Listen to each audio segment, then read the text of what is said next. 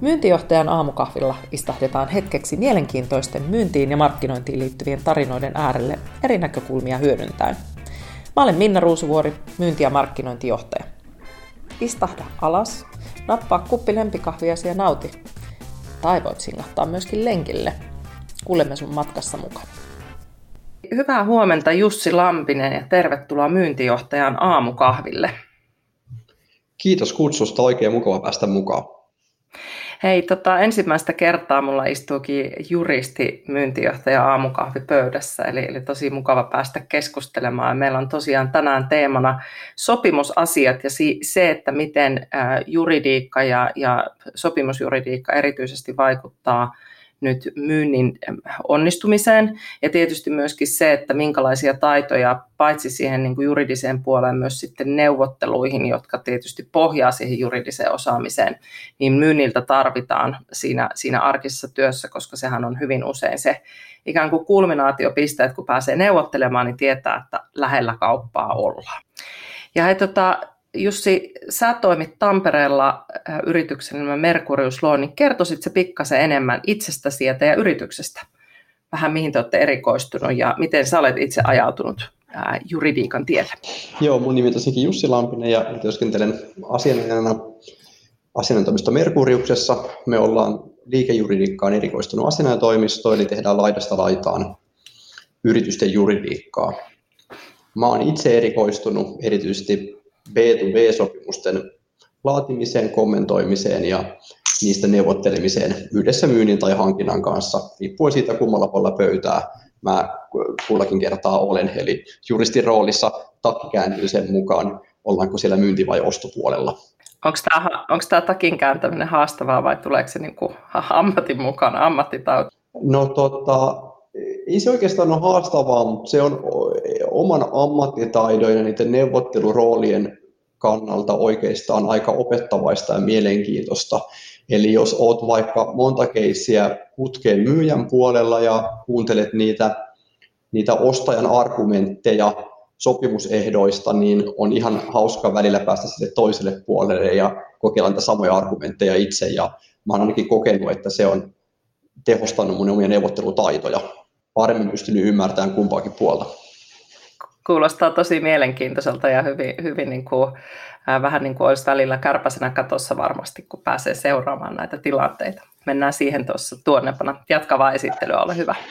Joo, totta noin. Laaja kokemus multa löytyy erilaisista teknologiaan liittyvistä sopimuksista ja ulkomaankaupan sopimuksista, eli käytännössä päivittäin katson läpi asiakkaiden sopimuksia, kommentoin niitä ja olen sitten mukana neuvotteluissa joko livenä Teamsissa tai sitten back puolella. Itse mulla on yhtiölakimies tausta, mä olen ollut aikaisemmin, aikaisemmassa elämässä IT-yhtiössä yhtiölakimiehenä ja nyt sitten sen jälkeen reilut kymmenen vuotta asianajana auttaen erilaisia meidän päämiesasiakkaita sitten heidän sopimusasioissansa.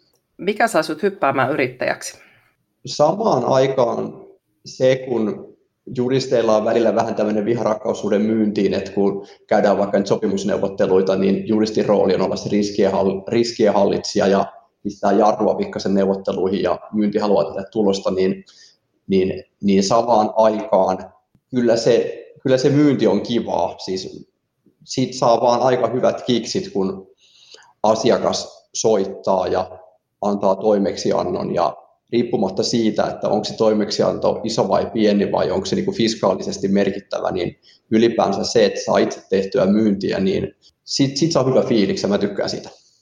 Ja sä oot käsittääkseni hyvinkin paljon nimenomaan asiakkaiden kanssa kaupallisesti ja myynnillisesti tekemisissä ja, ja teillä on ollut aika hyvä, hyvä kasvu myös tässä viime vuosina. Joo, meillä on, meillä on ollut, tota, meidän, meidän, siis meidän taustahan, kyllä, ja siis meidän taustahan on semmoinen, että me ollaan oltu osa yhtä Suomen suurta asianajotoimistoa ja kolme vuotta sitten tehtiin tämmöinen spin-off ja päätettiin tällä Tampereen, Tampereen yksikössä itsenäistyä ja pistettiin oma, oma kyltti Merkurius tuohon tohon tota vanhan kyltin tilalle ja oikeastaan yllätyttiin siitä, että kuinka hyvin meillä sen jälkeen on mennyt ja ollaan kasvettu ja henkilökunta on tullut lisää ja jotain on silloin varmaan tehty oikein. meidän tapauksessa on varmaan ollut ihmisläheistä asiakaspalvelua, mikä on ehkä ollut siinä se suurin syy. Joo, ja sitä kyllä niin kuin juridiikan alalla tarvitaan, sitä ihmisläheisyyttä, koska ollaan aika tiukkoja asioiden kanssa yleensä tekemisissä. Mikä sai sut erikoistumaan tuohon liikejuridiikkaan? Mikä veti siinä puoleensa, ja nyt erityisesti sitten tämä teknologia? Vielä niin kuin yhtenä semmoisena tulokulmana, niin kerro vähän siitä. Hyvä kysymys. Sitten on aina helppo analysoida jälkeenpäin, e, kuinka kaikki olisi tosi loogista, mutta kyllähän se nuoren ihmisen elämä osittain on myös sattumuksien summa. Mua on kiinnostanut aina liike-elämä, on kiinnostanut yrittäminen. Täällä Tampereen seudulla suurin osa yrityksistä on teknologiayrityksiä. Kyllä sitten se, että kun on päätynyt juridiikan kanssa töihin, niin on ollut ehkä aika luontaista, että kiinnostuu myös teknologiasta, ICTstä, ulkomaan kaupasta, koska käytännössä suurin osa ainakin tämän alueen yrityksistä on niiden kanssa tekemisissä. No hei, tota, sitten jos hypätään vähän niin kuin tarkemmin äh, siihen, että minkälaista roolia juridiikka näyttelee yritysten välisessä bisneksessä, jos nimenomaan aihetta ajatellaan nyt puhtaasti myynnin ja ostamisen näkökulmasta, ja, ja erityisesti kun sä katsot sitä tietyllä tavalla vähän niin kuin molemmilta puolilta pöytää aina, aina niin kuin tilanteen mukaan. Niin kerro vähän siitä, että, että millaisessa roolissa se, se juridiikka siellä on, minkälainen merkitys sillä on sille, sille niin kuin, yhteistyön käynnistymiselle. Jos monelta käytännön myyjältä tai ostajalta kysyy, niin varmaan se semmoinen perinteinen vakiovastaus olisi, että se juridiikkahan vaan lähinnä hankaloittaa sitä myyntiä tai ostamista. Niin se varmaan joskus onkin. Ei sen kuitenkaan tarvitsisi sillä hankaloittaa. Jos, jos mietitään, että juridiikan roolia, niin riippumatta siitä, että ollaan niin myynti- vai ostopuolella, niin kai se juridiikan sopimusten ja juristin rooli siinä kaupankäynnissä on se, että pitäisi pystyä riskienhallinta mielessä varmistamaan, että siitä sopimuksesta ei koidu yritykselle ennakoimattomia harmeja tulevaisuudessa. Myyntipuoli pyrkii käytännössä varmistamaan sitä, että saadaan kauppahinta, kauppahinta kotiin eikä tule luottotappioita ja toisaalta pyrkii rajoittamaan omaa vahingonkorvausvastuutansa niitä tilanteita ajatellen, että jos se toimitus viivästyisi tai osoittautuisi virheelliseksi. Ja nykyään puhutaan enemmän IPR-oikeuksista, että kumpi puoli ne saa liittyen tiettyihin yhteistyö, yhteistyöprojekteihin ja mitkä on kummankin osapuolen hyödyntämisoikeudet. Jos ei kuulija ei tiedä, että mikä on IPR-oikeudet, niin avaatko sen vielä? Tämmöisiä tekijänoikeuksia ja patentteja ja sen sellaisia, eli, eli oikeastaan jos ny, nykyään kun digitalisaatio on käynnissä, niin ei ole aina sillä että myyjä toimittaa jotakin valmista tuotetta tai palvelua, vaan aika usein ostajalla on tiettyjä ostajakohtaisia tarpeita, minkä takia sitten myyjä räätälöi sitä omaa ratkaisuansa ja toimittaa, toimittaa ostajalle juuri ostajan näköisen tuotteen tai palvelun, mitä ostaja sitten pystyy hyödyntämään. Ja sen jälkeen se yksi neuvottelujen kulmakivi on monesti se, että saako se myyjä nyt sitten tämän jälkeen toimittaa täysin vastaavia systeemeitä jollekin muille, vaikkapa ostajan kilpailijoille. Ja taas toisaalta se, että jos se ostaja tykästyy siihen palvelunsa tosi paljon, niin voisiko se ostaja esimerkiksi antaa jonkin muunkin yrityksen käyttää sitä vastaavaa palvelua. Eli kumpi, kumpi, saa, kumpi saa hyödyntämisoikeuden siihen yhteistyön lopputulokseen ja kuinka laaja se hyödyntämisoikeus on. Digitalisaation myötä niin tästä on tullut koko ajan keskeisempi ja keskeisempi kysymys. Ihan, ihan varmasti ja, ja tota, näiden samojen asioiden kanssa myöskin keskustelemme ää, asiakkaidemme kanssa hyvinkin usein. Tota, mä olisin halunnut kysyä, että, että miten sä koet, tietysti nyt mietitään tällainen myynnin näkökulmasta, niin, niin, niin miten noin niin kuin keskimäärin myyjät ja juridiikka, niin miten, miten ne niin kuin toimii yhteen? Sä toki niin kuin olet vähän niin kuin näiden yhteen liittymä tällaisena hyvin ihmis, ihmiskeskeisenä itsekin myyvänä, mutta, mutta tota, kun sä katsot tämmöistä tyypillistä myyntinaista tai miestä tuolla kentällä ja, ja tota, sitä suhdetta juridiikkaan, niin mua kiinnostaa se ihan hirveästi, kun sä näet sen niin kuin lailla Joskus, joskus toimii paremmin ja joskus huonommin toisi semmoisen havainnon, että on, on hyvä tunnistaa, että siis juridiikka on välttämätöntä. Se ei ole varmaan se keskeisin asia siinä myyntiprosessissa. Keskeisin taas, että saadaan kauppa tehtyä. Mutta jos yritys ei ollenkaan huolehdi niistä sopimusehdoistansa, niin jossain vaiheessa ennemmin tai myöhemmin se yritys ajaa miinaan. Sen takia kaikki, kaikki järkevästi hoidetut yritykset panostaa myös järkevässä määrin siihen juridiikkaan silloin tullaan siihen huomioon, että mun näkökulman mukaan myös se juridiikka on osa sitä myyntiprosessia. On hyvä huomioida, että sitä juristia ja sopimusehtoja käytetään ja luetaan siinä vaiheessa ennen kuin nimet on sopimuspaperissa. Eli hmm. ennen kuin kauppa on klousattu. Ja silloin kun yritys ikään kuin miettii, että miten tämä meidän myyntiprosessi toimii, olisi hyvä ikään kuin nähdä se juridiikka osana sitä prosessia ja miettiä, että miten nämä pelaa yhteen. Et mä olen nähnyt sellaisia tapauksia, että ehkä, ehkä, ehkä huonoin tilanne on se, että myynti neuvottelee sopimuksen tietyillä jutuilla ja sen jälkeen, sen jälkeen kun kauppa on ikään kuin klousattu, niin pyydetään juristilta sopimus paljon ohjeistamatta ja sitten tota, noin, sieltä tuleekin täysin erinäköinen sopimus, mistä on ollut myyjä ja ostajan kanssa puhetta ja sitten kun se pistetään pöytään, niin kumpaakin puolta vähän harmittaa ja päästään sitten yhtäkkiä tiukempiin neuvotteluihin.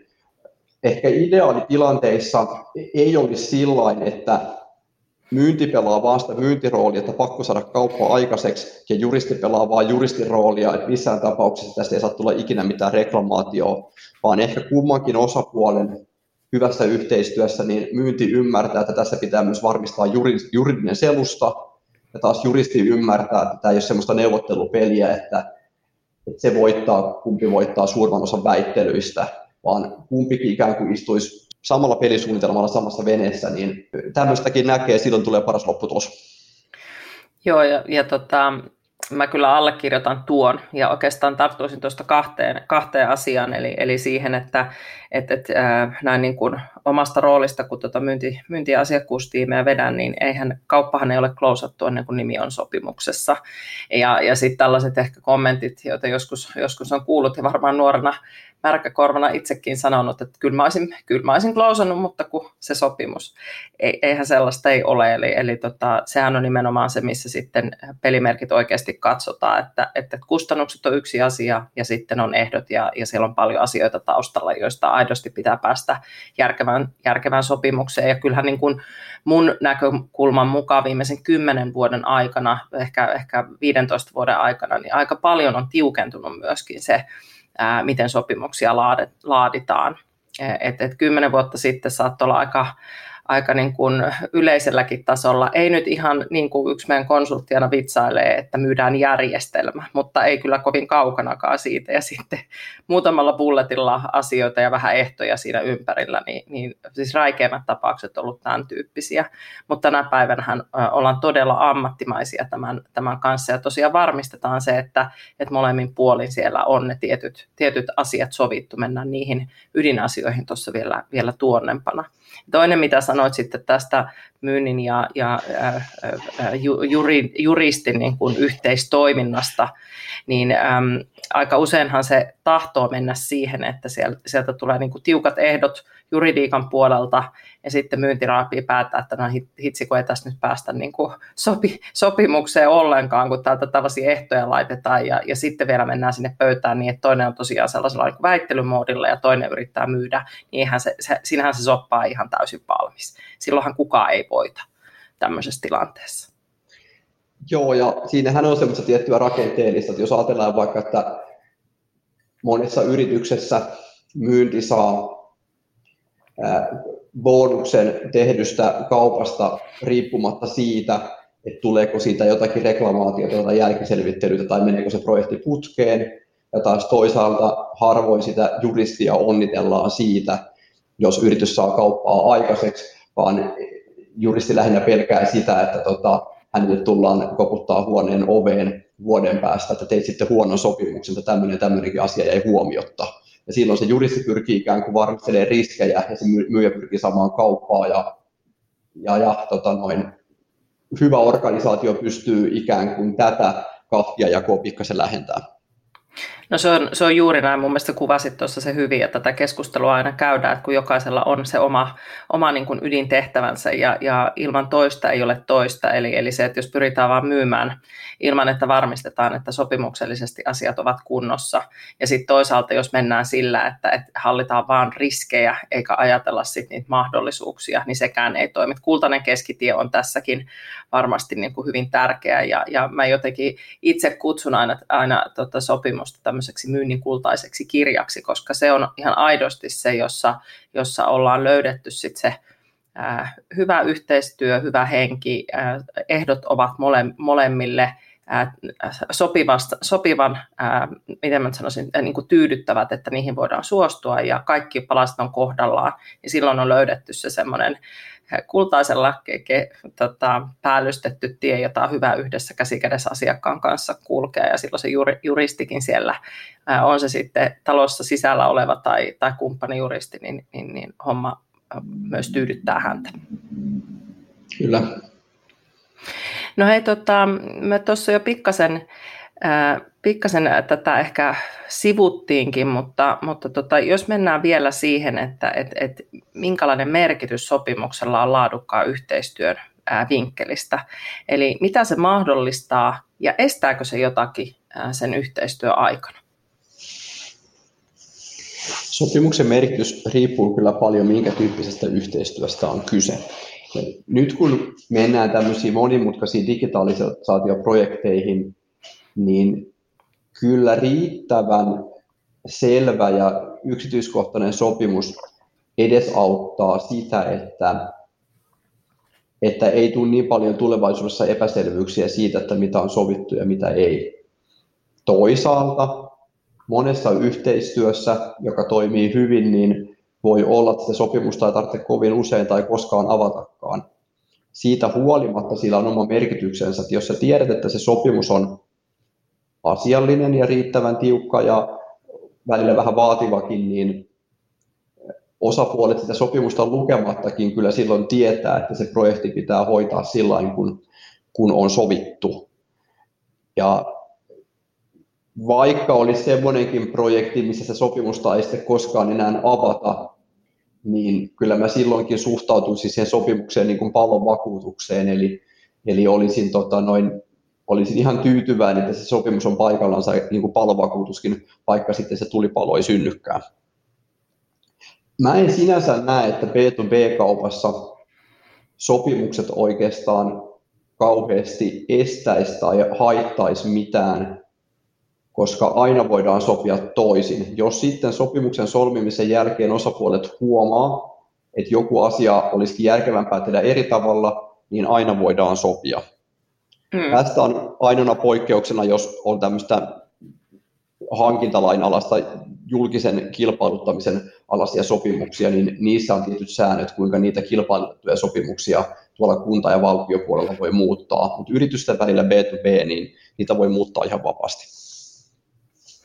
Ja yleensähän, jos niin kuin mietitään vielä vähän niin kuin sopimusrakenteita, niin, niin, niin tyypillisesti hän, jos on kyse tämmöisestä pitkästä yhteistyöstä, niin siellä on taustalla puitesopimus, jossa pyritään kuitenkin sopimaan ne semmoiset, mitä mä sanoisin, isot linjat. Ja sitten, sitten näissä, ainakin teknologiapuolella käytetään hyvin paljon näitä work ordereita, joissa sitten sovitaan sen kyseisen hankkeen tai projektin tai, tai yksittäisen kokonaisuuden niin kuin tarkemmista ehdoista ja yleensä sisällöstä tyypillisesti, ei ehkä niinkään ehdoista, vaan sisällöstä. Tai sitten jostain mahdollisesti esimerkiksi, jos käytetään jotain tiettyä teknologiaa, niin siihen saattaa liittyä sitten.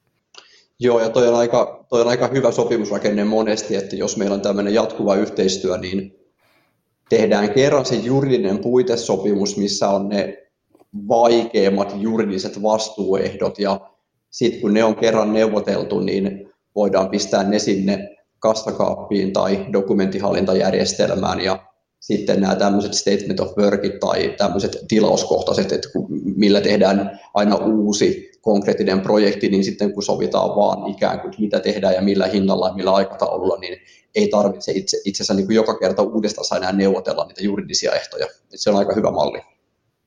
Se on, se on ihan totta, ja eikö se näin mene, että, että jos sopimus on hyvä, niin, niin sitä ei tarvitse, tai sanotaan sopimus on hyvin laadittu ja yhteistyö toimii hyvin, niin sopimukseen ei tarvitse koskaan palata, että se voi laittaa sinne kassakaappiin ja unohtaa.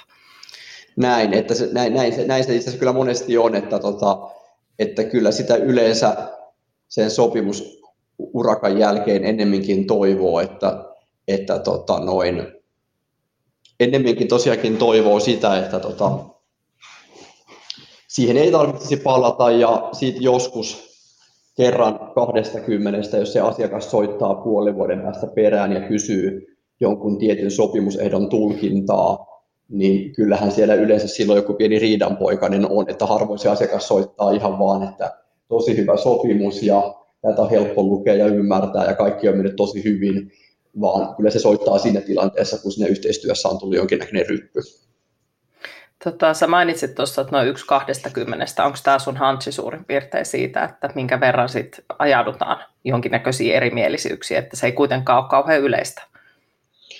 No siis ei se yleistä ole. Täytyy sanoa, että mä en omasta roolistani pysty antamaan ihan tarkkaa lukua, koska se, että siis suurin osa yhteistyöstähän menee niin hyvin, että sitä sopimusta ei tarvitse katsoa. Sen jälkeen seuraava porras on se, että jopa kumpaa osapuolta ärsyttää joku asia, ja ne selvittää sitä ekana itse ei-juristien toimesta jommankumman osapuolen puolella, ja sitten vasta myöhemmin soitetaan juristille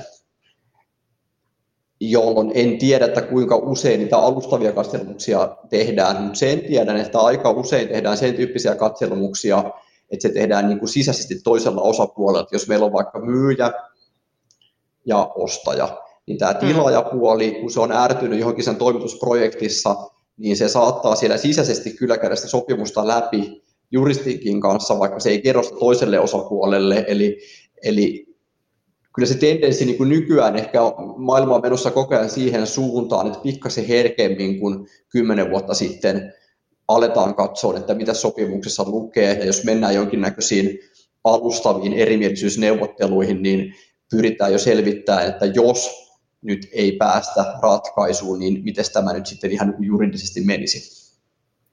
Miten usein päädytään sitten ihan, ihan tota, tämmöisiin niin kuin kirkkaampiin saleihin keskustelemaan aiheesta vähän vakavammin. Et, et, miten usein sä näet, että ihan aidosti mennään sitten sit siihen viimeiseen pisteeseen ja, ja tota, ollaan tosiaan niin kuin ehkä vähän erinäköisesti toisella puolella pöytää keskustelemassa asioista? Varsinaiseen oikeudenkäyntiin ja ihan sinne pääkäsittelyyn ja tuomioon asti päädytään kyllä todella harvoin. Turha sitä liikaa on pelätä. Joo. Samalla on hyvä muistaa se, että kun se sopimus järkevässä määrin turvaa omat edut, niin se myöskin minimoi sitä riskiä, että sinne oikeuteen silloin joutuu. Kun ikään kuin se toinen osapuoli tietää, että mahdollisessa riidassa se ei mahdollisessa riidassa, niin siellä esimerkiksi on järkevä vastuurajoitus paikoillaansa, jolloin sen toimittajan asema ei ole ihan niin, kuin, niin heikko kuin ilman, ilman mitään sopimusta.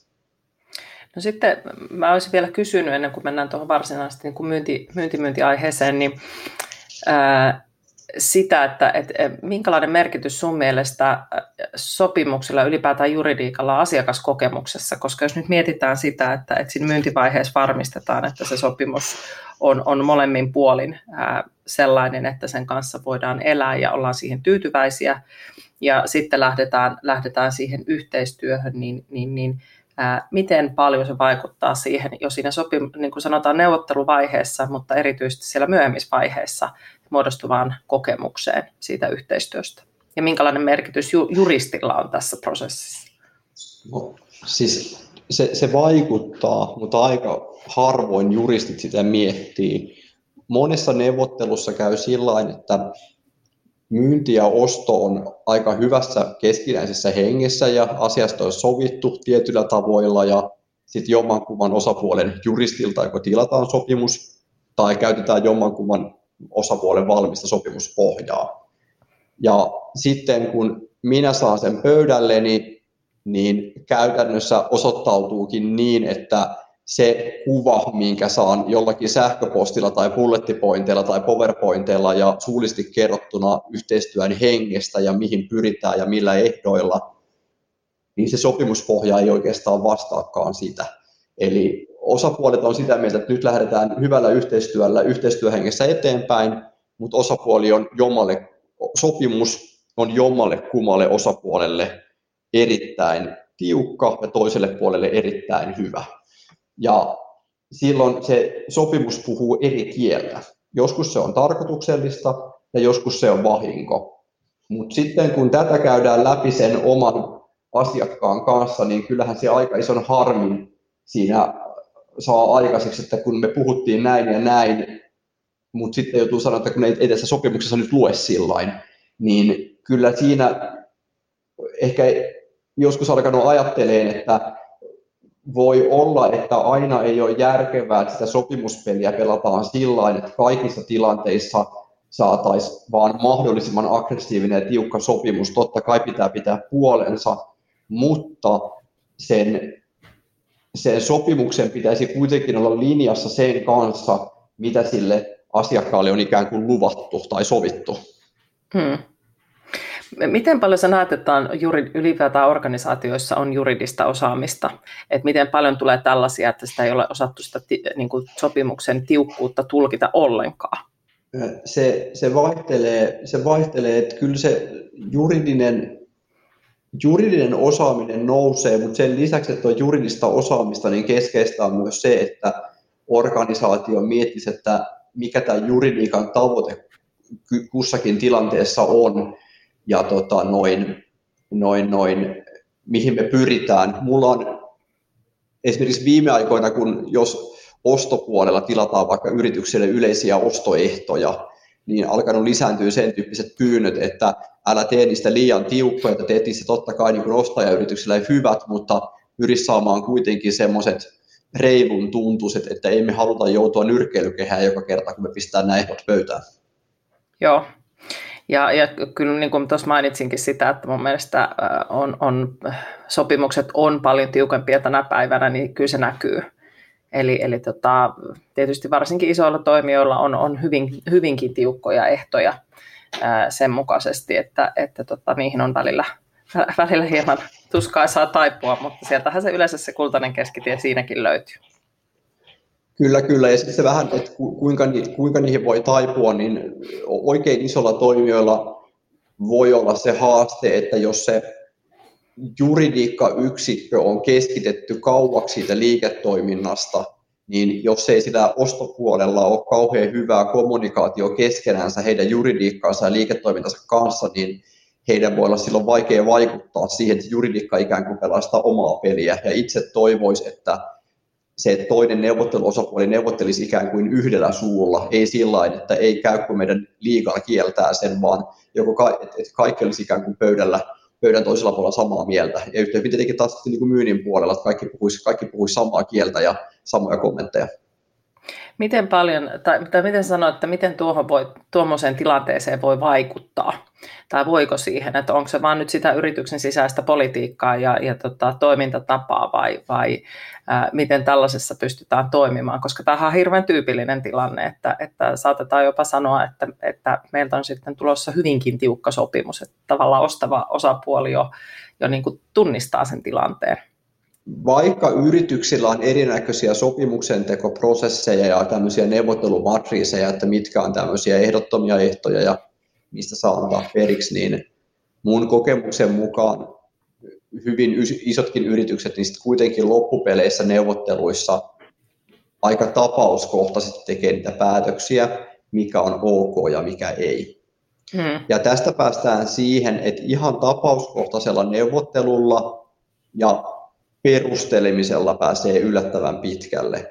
Et, et harvoin ne neuvottelut siihen juridiikkaan kaatuu, ei oikeastaan koskaan. Mun kokemuksen perusteella ihmiset on kiireisiä ja ihan jo se, että ylipäänsä perustelee niitä omia mielipiteitänsä, niin sillä pääsee parempaan tulokseen kuin perustelemattomilla muutosehdotuksilla. Ihan syytä syystä, että suomalaisen käytännön mukaan, jos toinen osapuoli perustelee oman kansansa, niin minunkin pitäisi perustella. Nyt sitten kun on kiireinen, niin en jaksa alkaa perustelemaan ja painan pikkasen helpommin OK-nappulaa. Tämä oli hyvä vinkki. Tästä pitää ottaa, ottaa kiinni ihan aika perusasioita. Siis liittyy tuohon neuvotteluasiaan, mihin mennään kanssa kohta. Mutta tämä on hyvä aasisilta nyt. Joo, sano vaan. Joo, se on, se on yllättävän tehokas se, se, se, se perustelu, perustelu, mutta kyllä siellä yleensä sitä neuvotteluvaraa on, kun sen, sen neuvottelun pelaa tota noin järkevästi. Sitähän se ostajapuoli ei tietenkään, ihmiset on kuitenkin, niin kuin, ne on kiireisiä, ja sitähän se ostajapuoli sitten erityisesti vihaat, jos he saa tota, heidän sopimuspohjansa ihan punaisena ja sinisenä takaisin, niin monesti tämmöisessä ylitiukassa sopimuspohjassa voi olla vaikka hyvä taktiikka se, että pyritään tunnistamaan sieltä vaikka top 6 toimittajapuolelle haastavat ehdot. Ja sen jälkeen kuuden kohdan ranskalaisten viivojen lista lyhyillä perusteella sähköpostiin tai erilliseen Wordiin, ja aletaan ekana ranskalaisten viivojen tasolla neuvottelemaan niistä keskeisistä kohdista ja pyritään pääsemään niistä järkevään lopputulokseen. Ja sitten kun tämä toteutuu, niin yleensä sen jälkeen sitten joko me voidaan elää sen muun sopimuspaketin kanssa tai sitten se toinen osapuoli on pikkasen halukkaampi niitä pieniäkin asioita viilaan. Just näin, erittäin hyvä vinkki. Ei me päästään hyvän aasinsiltana nyt sitten tähän, että, että nyt kun sit sitä kauppaa hierotaan ja, ja molemmilla yleensä on tyypillisesti siinä vaiheessa, kun sitä sopimuskeskustelua käydään, niin on halu päästä yhteistyöhön. Ja silloinhan tosiaan haetaan sit sitä yhteistä kultaista keskitietä. Niin silloin tietysti on, on vielä kustannuselementitkin jollain tasolla, tasolla mukana, koska siinä saattaa käydä sitten vaihdantaa muiden ehtojen kanssa. Ehkä puhutaan maksuposteista, vastu, vastuurajoitukset on aika tyypillinen tänä päivänä tietysti korvaukset myös ja sitten äh, rakas GDPR tulee aina joka kerta, eli, eli tota, se asiakastietojen käsittelyyn liittyvät vastuut ja velvollisuudet. Niitä on aika pitkä lista niitä asioita, joita pitää huomata. Niin, niin mitkä on sun mielestä just nämä tyypillisimmät showstopperit tai just niin kuin sanoit, että ne asiat, joista, joista sitten lähdetään neuvottelemaan ää, sen sopimuksen aikana? Mitkä, jos sun pitäisi nostaa sieltä ne tärkeimmät? ehkä nyt se kuuden lista, mistä sitten keskustellaan, mitä perustellaan. Joo, no ekana semmoisena yleiskohtana niin kuin showstoppereista, niin eniten juristilla nousee tota, karvat pystyy siitä, jos se sopimus on epäselvä ja monimutkainen. Eli kun mä saan sen sopimuksen pöydälle, niin jos en mä ulkopuolisena lukijana ymmärrä, että mitä tästä on sovittu. Että semmoista sopimusta on juristina ihan ok lähteä neuvottelemaan, joka on tiukka, ikään kuin Microsoft-sopimus, mutta se on silloin kirjoitettu, että mä tajuan, mitä siinä lukee.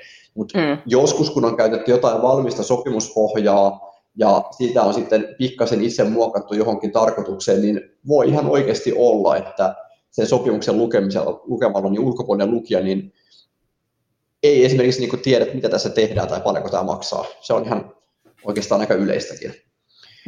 Mutta mut, mut sitten sellaisia käytännön asioita, niin kyllähän se keskeinen on tämä vastuut ja vastuun rajoittaminen. Eli, eli tota, meillä on sellainen lainsäädäntö Suomessa, niin kuin on muissakin, muissakin tota, maissa valitsevasti voimassa, että jos toimittaja puoli ei ole rajoittanut omaa vastuutansa, niin heille voi tulla paljon suurempi vahingonkorvausvastuu kuin heidän toimituksensa hinta, jos tämä toimitus viivästyy tai osoittautuu virheelliseksi tai joku tehdas pysähtyy tai, tai asiakastietoja häviää, niin sieltä voi tulla kallis lasku. Kymppitonnin toimitus voi aiheuttaa miljoonan euron korvausvastuu. Toisaalta niistä vastuista voi sopimuksessa sopia, josta päästään siihen, että toimittajapuolen ehkä keskeisin juridisen tavoite on saada jokaiseen toimitussopimukseen koosta riippumatta järkevä vastuurajoituslauseke, missä sille omalle mahdolliselle korvausvastuulle on euromääräinen katto, katto ja mielellänsä tämmöiset saamatteenet voitot ja muut välillistyyppiset vahingot on suljettu pois. Ja ostajapuolen näkökulma on sitten vasta, vastakkainen, eli ne pyrkii varmistamaan sen, että jos toimitus viivästyy tai on virheellinen, niin he saa riittävän suuren korvauksen, korvauksen toimittajalta. Ja tämä on kyllä selvästi se ykköskohta, mistä väännetään. Joo. Sitten tota, jos, jos nimetään muutama muu, niin taisin tuossa mainitakin jo, niin ikään kuin näiden aineettomien oikeuksien omistus, eli kun on tehty joku uusi kokonaisuus, muokattu vaikkapa ostajalle joku uusi digitaalinen ympäristö, niin mikä on kummankin osapuolen jatkohyödyntämisoikeus tähän uuteen nyt ostajan rahoilla tehtyyn kokonaisuuteen. Ja tästä väännetään ja kolmantena ehkä nyt sitten nykyään tähän dataan ja GDPR liittyvät omistajuus- ja vastuuasiat. GDPR-tietosuoja liittyy, liittyy silloin kyseeseen, jos, jos käsitellään luonnollisten henkilöiden, ihmisten henkilötietoja. Silloin keskustellaan yleensä niistä vastuista, että mitä sitten, jos ne tiedot vuotaa jonnekin. Mutta näiden ulkopuolella on hyvä, hyvä tunnistaa, että ihan tämmöisessä B2B-maailmassa, missä ei ole loppukäyttäjiä ollenkaan, saadaan vaan prosessitietoa tehtaista tai koneista tai laitteista, niin generoituu koko ajan paljon uutta dataa ja sekin on koko ajan suurempi ja suurempi keskustelu, että kuinka esimerkiksi toimittajaosapuoli saa tätä hyväksyä ja hyödyntää ja kuinka, kuinka paljon sitten tota, noin tilaajaosapuoli.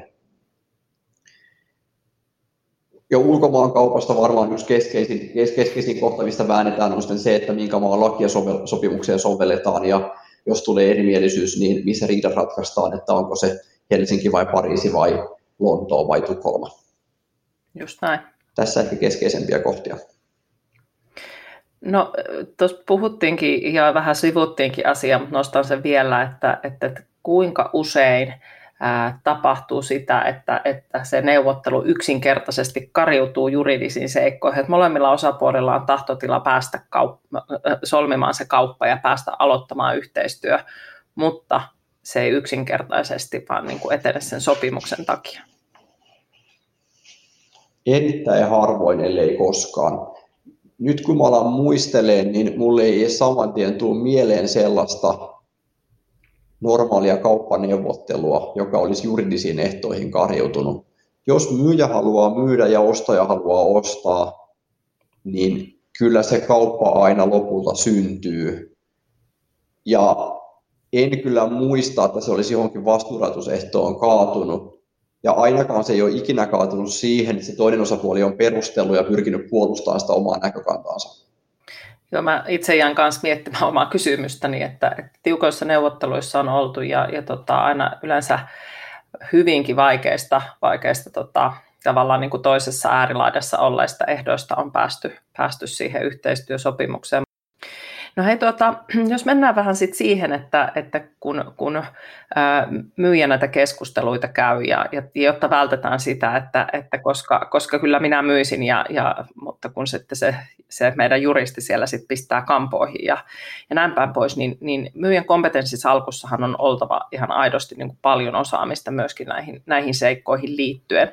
Eli en, en tietenkin pitää olla sitä neuvotteluosaamista, koska jo on oltava kyky ollut neuvotella ennen kuin päästään siihen sopimusasiaan, että ollaan niin pitkällä.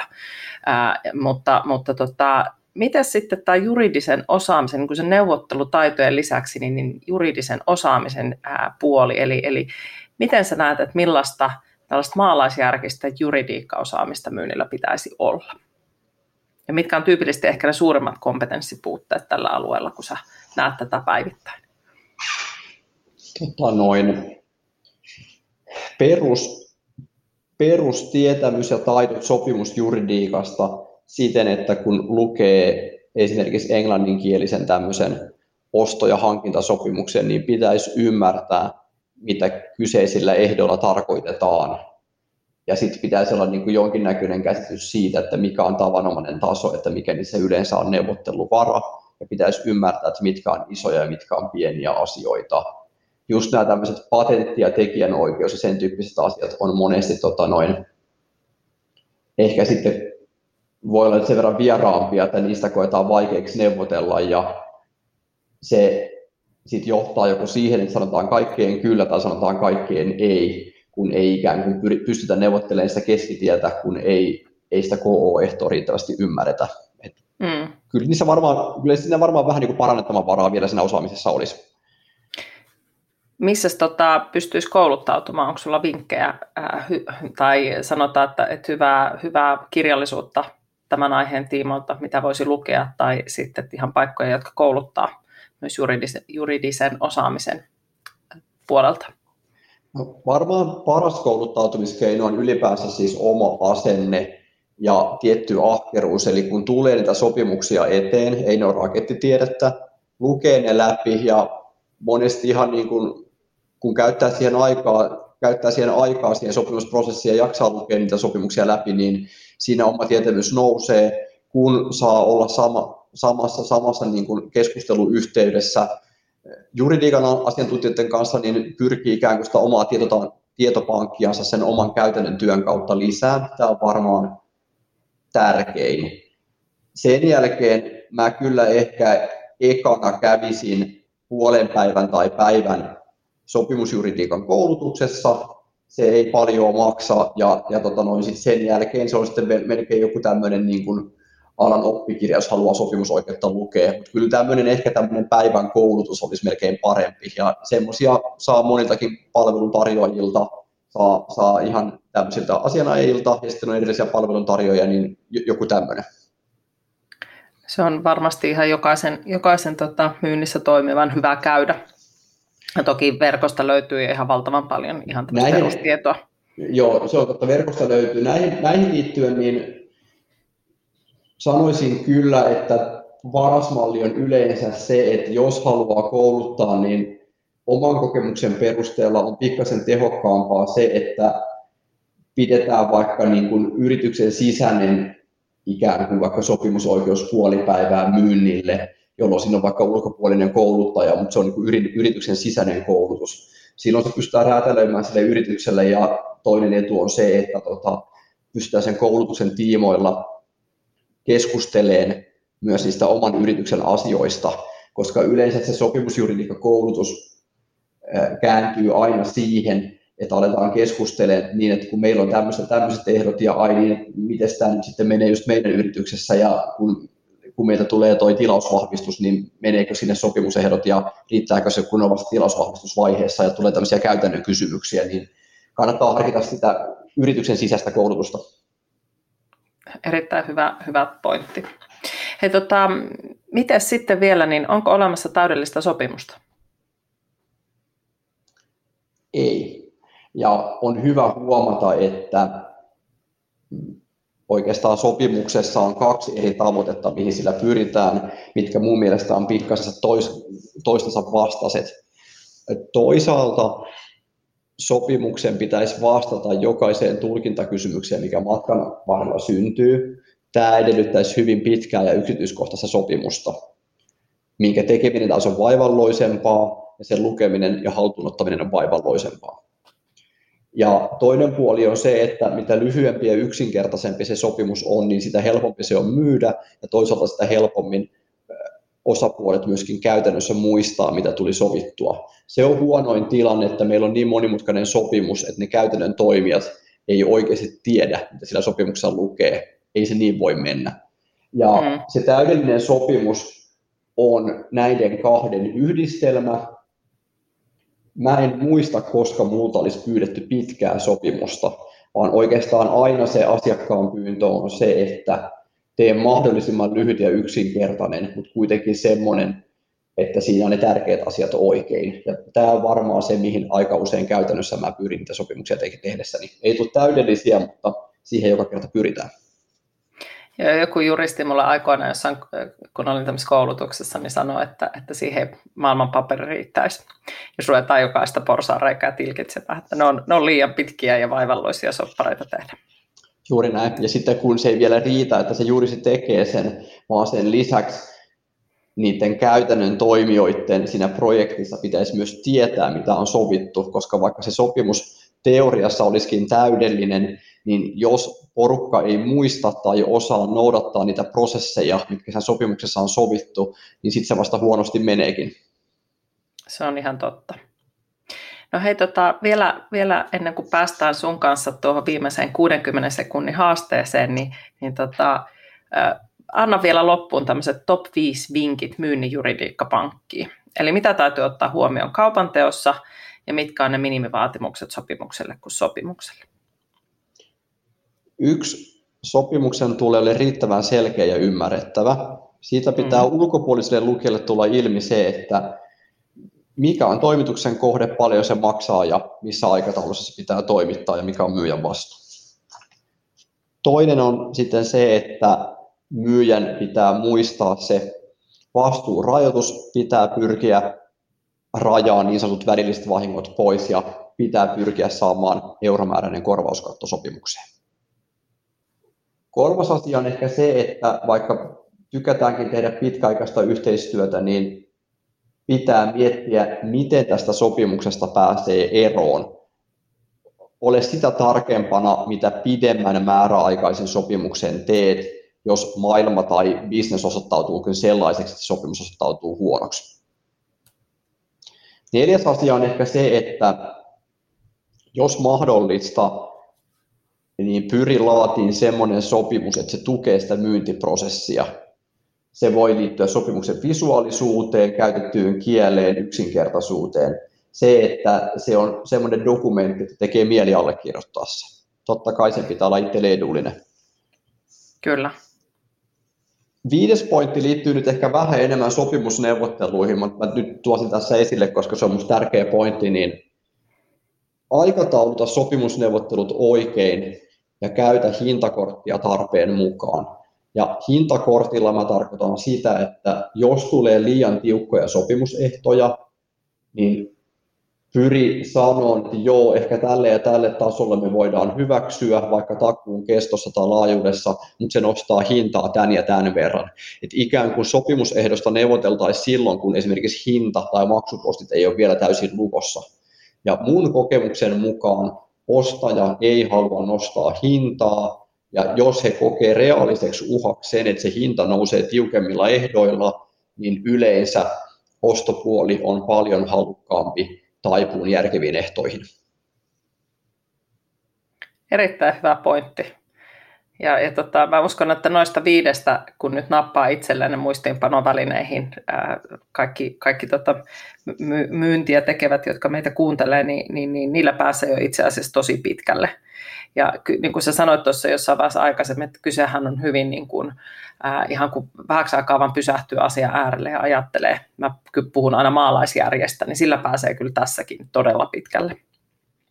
Kyllä mä voisin napata tuohon viimeiseen hintakorttiin, että esimerkiksi sillä että kun annetaan tarjous, niin vaikka tiedetään, että ne omat ehkä toimitusehdot ei mene läpi, niin pistetään vaikka siihen tarjouksen liitteeksi kuitenkin ne omat toimitusehdot, ja sitten sen jälkeen, kun ostaja sanoo, että no ei miten on teidän toimitusehdolla leikitä, että lähdetään tällä meidän pohjalla, niin sitten ikään kuin meille jää se peruste, peruste sanottavaksi myöhemmin, että no joo, mutta tämä meidän hinta, oli, hinta perustui siihen, että mennään meidän ehdoilla, ja toki me voidaan mennä näillä teidänkin ehdoilla, mutta meidän pitää nyt sitten koko ajan arvioida se, että jos tämä on vastuutaso kasvaa liian suureksi verrattuna näihin meidän ehtoihin, niin meidän pitää ottaa se hinnoittelussa huomioon. Ja tämä hintahan oli olettaen, että mennään tällä meidän ehtotasolla.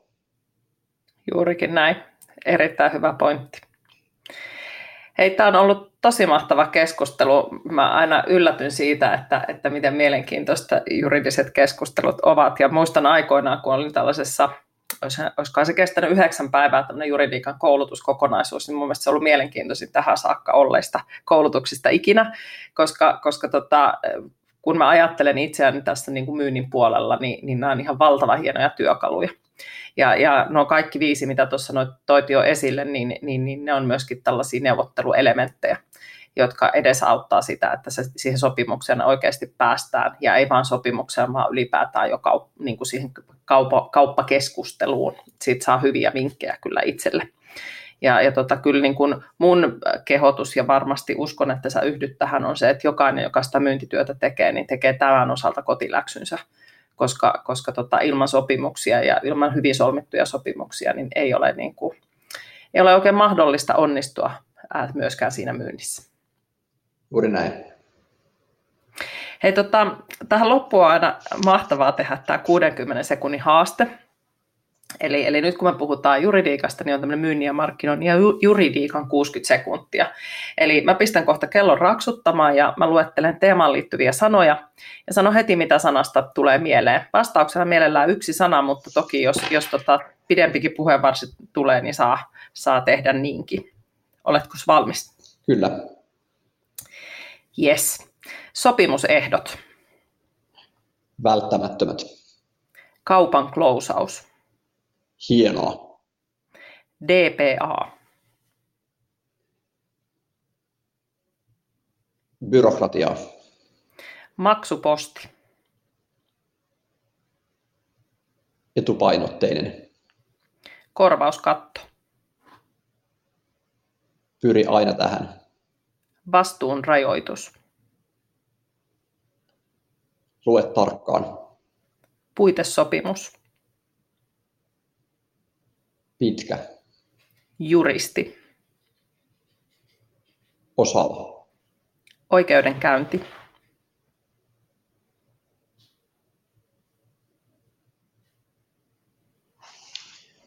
välillä pakollinen. Riskien hallinta. Muista myös tämä. Korvausvaatimus. Kiistä. Yes. Tuli kuin apteekin hyllyltä, paitsi oikeudenkäynnissä. Ei, tota, tuhannet kiitokset, ihan mieletön keskustelu, on ollut ilo saada sut, sut tota, aamukahville mukaan ja, ja tota, toivottavasti me tavataan vaan samalla puolella pöytää. Niin. Eli Kiitos Minna, Kiitos Minna. Oli, oli, oli hyvä keskustelu. Kiitos samoin ja hei, tota, oikein aurinkoista päivän jatkoa siitä huolimatta, että eletään, eletään tota, lokakuun sateisia jo pimeneviä aamuja. Kiitos samoin. Kiitos kun kuuntelit. Ilo oli mun puolella. Palautetta saa heittää myyntijohtajan aamukahvilla et gmail.com. Kuulemisiin!